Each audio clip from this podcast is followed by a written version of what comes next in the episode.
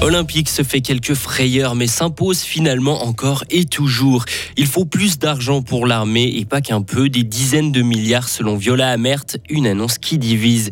Et cet hiver est déjà compliqué pour les stations de ski. Question enneigement, alors qu'en sera-t-il en 2050 Réponse en fin de journal. Mais le ciel va se voiler au fil des heures, mais le temps sera sec aujourd'hui avec 12 degrés. Euh, c'est demain après-midi qu'il va commencer à pleuvoir. Le week-end s'annonce instable. Nous sommes jeudi 15 février 2024. Bon, Bonjour Hugo Savary. Bonjour Mike, bonjour à toutes et à tous. Olympique continue son incroyable série. Les basketteurs fribourgeois ont signé hier soir leur 19e victoire consécutive en championnat, mais ça n'a pas été facile. Mené de 9 points à 9 minutes de la fin par Vevey, Olympique a trouvé les ressources pour s'imposer 84 à 77.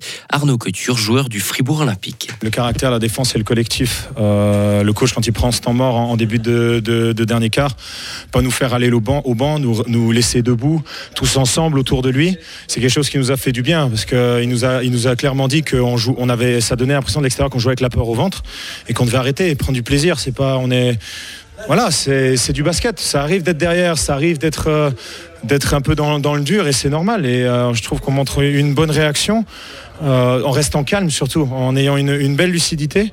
C'était vraiment quelque chose qui était capital pour nous aujourd'hui. Et pour son prochain match, Fribourg Olympique se déplacera samedi à Massagno. En football, à présent, victoire hier du PSG. Les Parisiens ont gagné 2 à 0 face aux Espagnols de la Real Sociedad en Champions League. Et dans l'autre match comptant pour, cette, pour les huitièmes de finale allée de cette Champions League, le Bayern Munich s'est fait surprendre 1 à 0 sur le terrain de la Lazio de Rome. Et puis en Serie A italienne, succès hier soir 2 à 0 de Bologne contre la Fiorentina. Le fribourgeois Michel Ebicher était titulaire avec Bologne. Thank you. Une piétonne de 13 ans a été percutée par une voiture à Grange-Paco hier en fin d'après-midi. L'automobiliste ne s'est pas arrêté et a pris la fuite. La jeune fille traversait le passage piéton de la route de Mora devant le bâtiment de l'ECAB avant d'être tamponnée.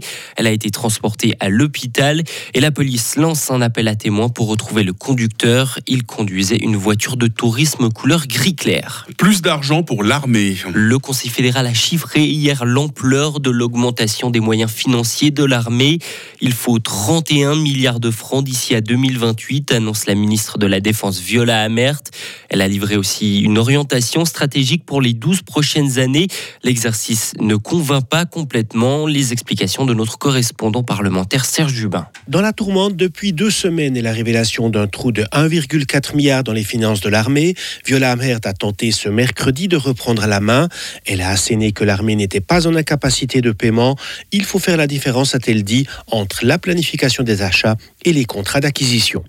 Elle a par ailleurs fait valider par le Conseil fédéral une stratégie de renforcement de l'armée sur 12 ans et défini l'ampleur de l'augmentation des moyens. Viola Amert. Le message sur l'armée 2024 revêt une forme nouvelle mettant l'accent sur l'orientation stratégique de l'armée.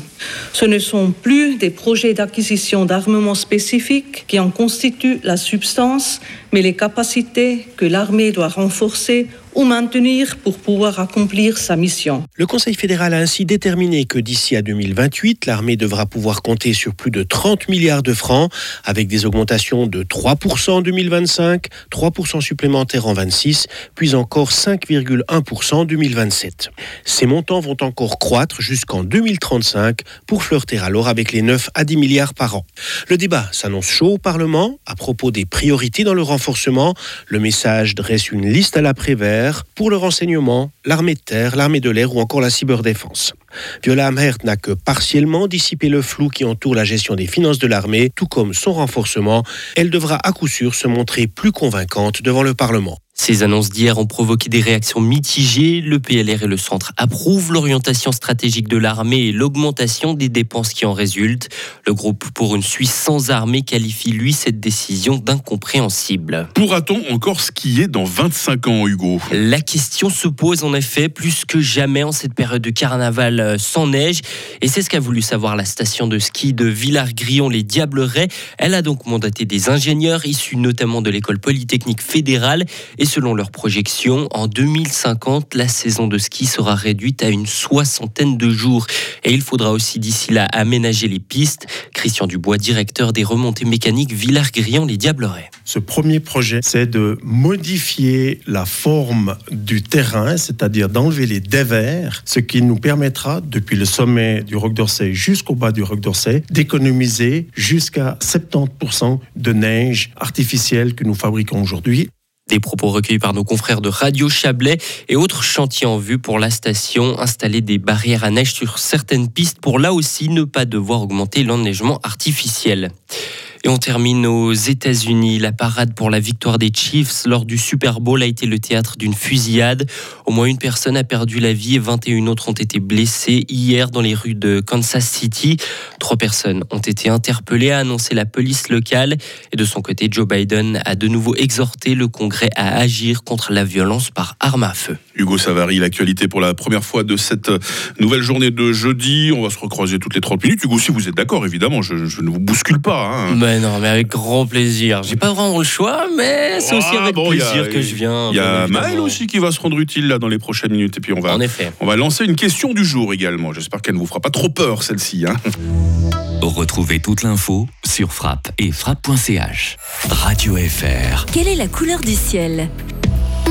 6h06, merci d'être avec nous sur Radio Fribourg. Voici votre météo. C'est une journée qui débute sous quelques grisailles, surtout dans la région des Trois-Lacs. Mis à part ça, euh, le ciel va être de plus en plus voilé par l'ouest. Hein. Nous devrions toutefois rester au sec aujourd'hui. Les minimales, 1 degré à Payerne, 3 degrés à Fribourg, 4 degrés à Châtel-Saint-Denis. On attend dans quelques heures 10 degrés à Romont, 11 degrés à Estavayer-le-Lac et 12 degrés à Fribourg. Demain vendredi sera souvent nuageux. Des petites pluies vont commencer à tomber par l'ouest en cours d'après-midi.